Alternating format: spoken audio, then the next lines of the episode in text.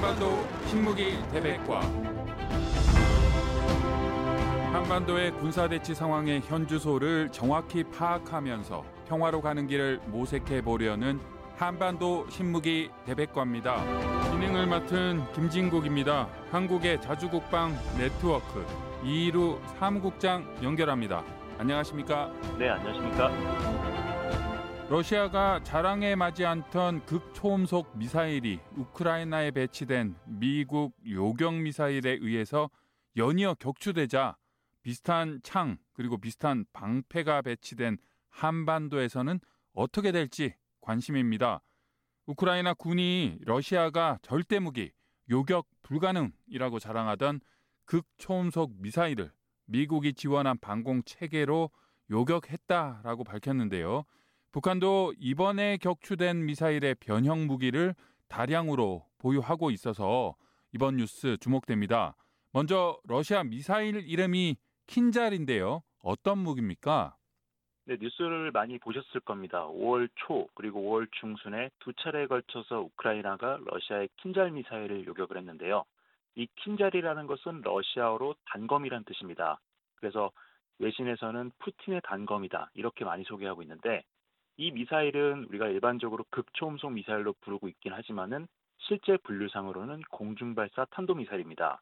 이 미사일은 일반적인 미사일이 아니라 지난 2018년 3월 달에 푸틴 러시아 대통령이 국정연설을 할 때 그때 러시아가 가지고 있는 게임 체인저 전략무기 6가지를 소개를 했는데 그 중에 하나였습니다.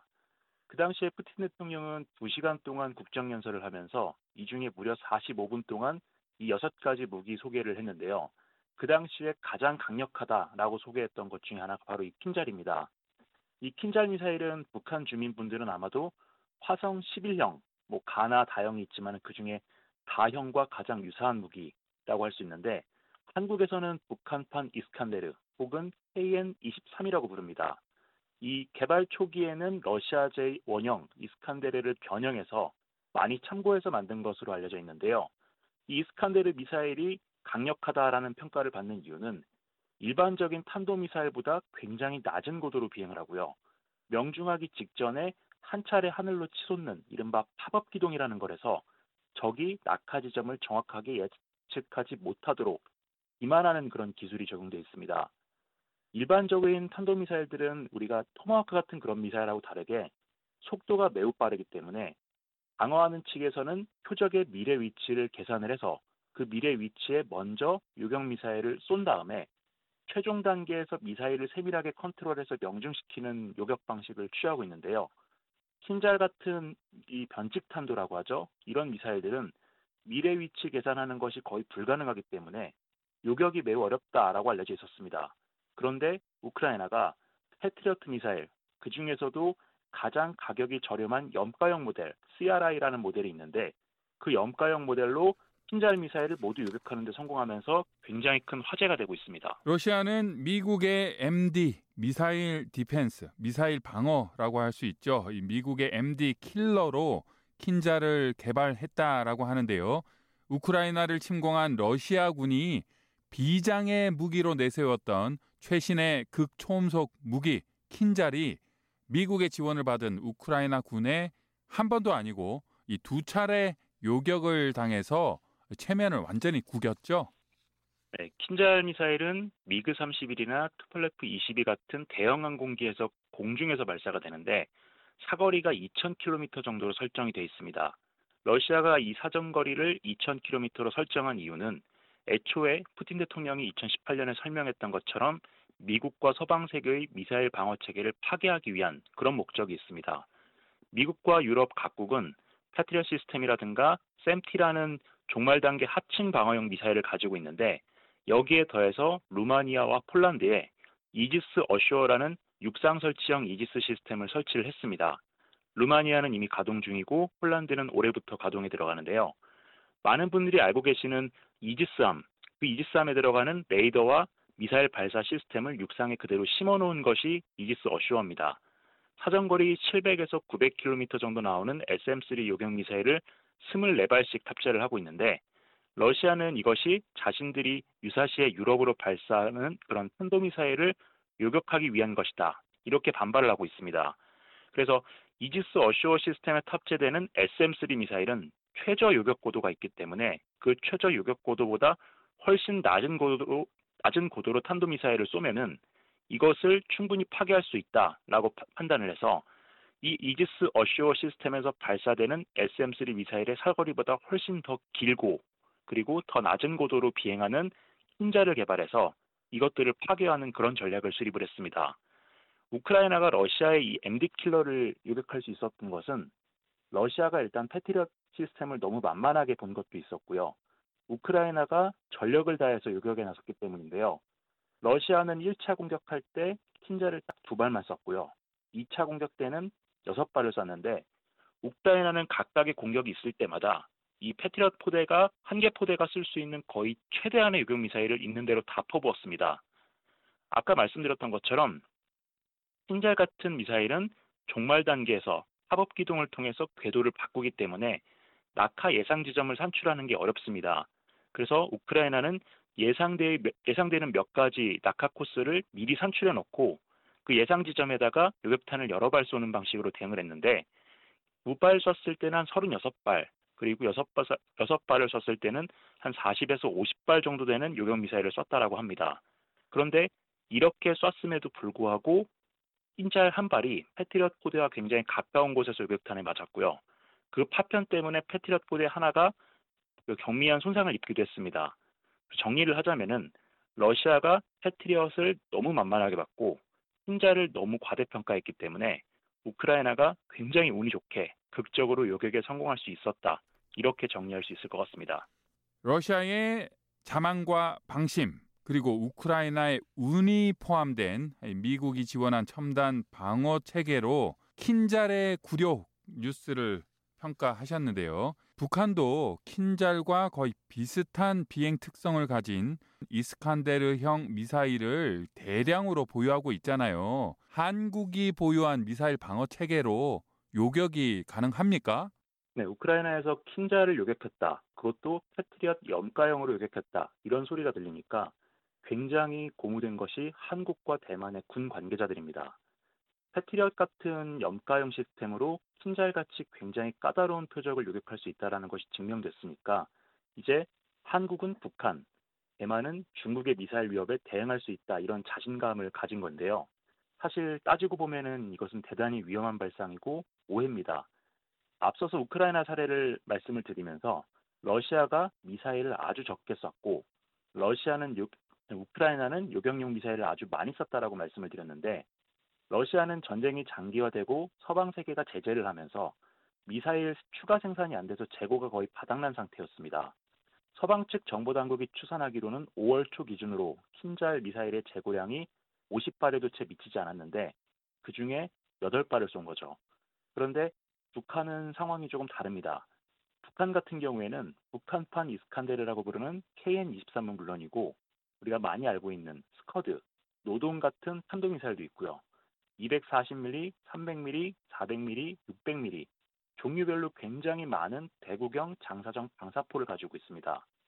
특히 400mm라든가 600mm 로켓 같은 경우에는 흰자라고 비행 특성이 매우 유사하거나 거의 똑같습니다. 자연장 로켓, 그러니까 북한에서 대구경 방사포라고 부르는 그런 무기 같은 경우에는 발사 차량 한 대에서 적게는 4발에서 많게는 22발의 로켓탄을 쏩니다. 그리고 사거리도 수십에서 수백 킬로미터에 이르고요.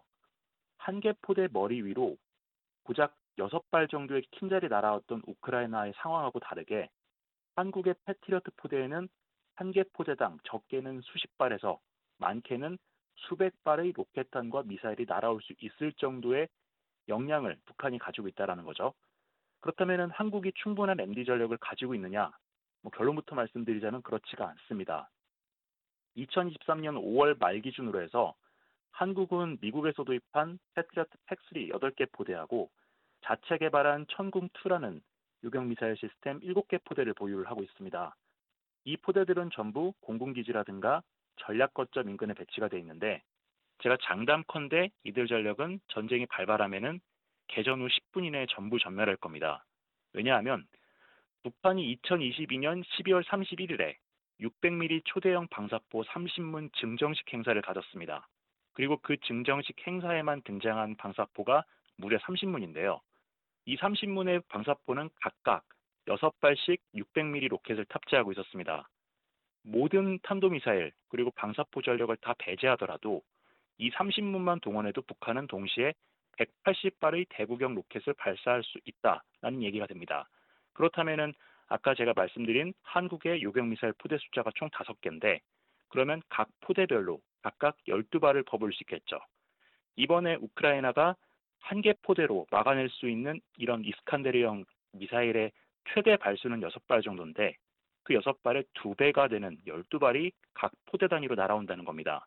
그리고 여기에 더해서 북한판 이스칸데르, 북한판 ATACMS, 스커드 이런 온갖 종류의 탄도미사일도 동시다발적으로 날아올 것이기 때문에 사실상 무용지물이다 이렇게 말씀드립니다. 우크라이나에서 미국의 방어 체계로 러시아 킨잘 미사일을 막아냈다라는 뉴스가 한반도의 군사 대치 상황에도 간과해서는 안 되는 아주 중요한 메시지를 포함하고 있다고요? 네, 저는 이 KMD, LAMD, 장사정포 요격 체계, 적어도 방공 체계 이런 것들에 관련해서 군에서 연구 영역을 수행을 하면서 군 관계자들과 직접 이 내용을 이야기를 들어보고 사업이 진행되는 의사결정 과정을 지켜봤는데요. 이 박근혜 정부 시절에 처음에 이제 무인기와 대구경 로켓 위험이 커지니까 육군과 공군이 각각 독일제 멘티스, 이스라엘제 아이언돔 이런 방공 체계를 도입하려고 했었습니다. 결국에는 두 사업 모두 날아갔는데요. 날아가고 나서 2017년에 문재인 정권으로 바뀐 이후에 북한의 방사포 위협이 점점 더 심화되니까 군 당국에서 이스라엘 아이언돔이라는 시스템을 도입하는 방안을 추진했었습니다. 그런데 군 당국이 입장을 바꿔서 아이언돔은 한국 실정에 맞지 않는다라고 하면서 국내 독자 개발을 선언을 했습니다. 이스라엘의 경우에는 그 주변에 있는 이슬람 무장단체들이 까삼 로켓이라고 부르죠. 이런 작은 소형 단거리 로켓들을 쏘는데 그것들을 요격하기 위해서 아이언돔을 개발한 것이기 때문에 대구경 로켓단이 한 번에 수백 발, 수천 발씩 떨어지는 한국의 전장 환경과는 맞지 않는다. 이런 이야기를 했습니다. 2029년에 개발 완료하고 2030년대 초반에 생산을 하는 LAMD라는 적어도 미사일 방어 체계라는 대안이 나왔습니다. 그러니까 한국은 앞으로 적어도 10년 정도는 북한의 미사일이나 방사포 위협에 제대로 대응할 수 있는 수단 없이 그냥 살아야 되는 그런 상황이 됐는데요. 미군 방공 체계, 제가 예전부터 한국과 미국, 일본 3개국이 협력해서 미사일 방어 시스템을 협력해야 된다라고 말씀을 드렸는데 미국도 이것을 도입했기 때문에 일단 아이언돔을 먼저 도입해서 급한 불을 먼저 끄고 그리고 장기적으로 미사일 방어 체계를 미국과 함께 공동으로 발전시켜 나가는 그런 방안을 추진해야 한다고 생각합니다. 네, 아이언돔은 처음부터 이러한 로켓, 박격포탄, 포탄을 요격하기 위해서 개발된 무기체계고요. 이스라엘과 미국이 공동으로 개발을 했습니다. 하나의 미사일 발사 시스템에 20발이 들어 있고요. 그 20발짜리 그 발사 시스템이 3개가 묶여져서 하나의 포대를 구성을 합니다. 그래서 사정거리는 70km 정도고 요격 고도는 15km 정도인데요. 각각의 미사일이 스스로 표적을 찾아가는 능동 유도 방식을 채택하고 있기 때문에 동시 대응 능력이 굉장히 뛰어납니다. 그런데 LAMD, 한국형 아이언돔이라고 부르는 이 시스템은 지금 한국이 그 해군용 3대공 단거리 미사일로 운용을 하고 있는 해궁이라는 미사일을 기반으로 만드는데요. 해궁은 기본형이 20억 원입니다. 가격이 너무 비싸니까 가격을 좀 다운을 시키겠다라고 해서 10억으로 지금 업체에서 제안을 하고 있는데 이것 이것 같은 경우에는 사정거리가 15에서 20km 정도, 요격 고도는 10km 미만으로 알려져 있습니다. 아직 개발이 되지 않았기 때문에 정확히 어느 정도 성능이 나올지는 장담을 할 수가 없는데 현재 군 당국에서 목표 성능, 목표 가격으로 책정하고 있는 그 내용만 보더라도 이미 10년 전에 나왔던 아이언돔보다 전체적으로 떨어지기 때문에 기용 대의 효과가 떨어지는 이런 시스템은 도입이 그렇게 합리적인 선택까지 다 보이진 않습니다. 자주국방 네트워크 이루 사무국장이었습니다. 감사합니다. 네, 감사합니다. 군사 상황의 현주소를 정확히 파악하면서 평화로 가는 길을 모색해 보려는 한반도 신무기 대백과 지금까지 진행의 김진국이었습니다. 청취해 주셔서 고맙습니다.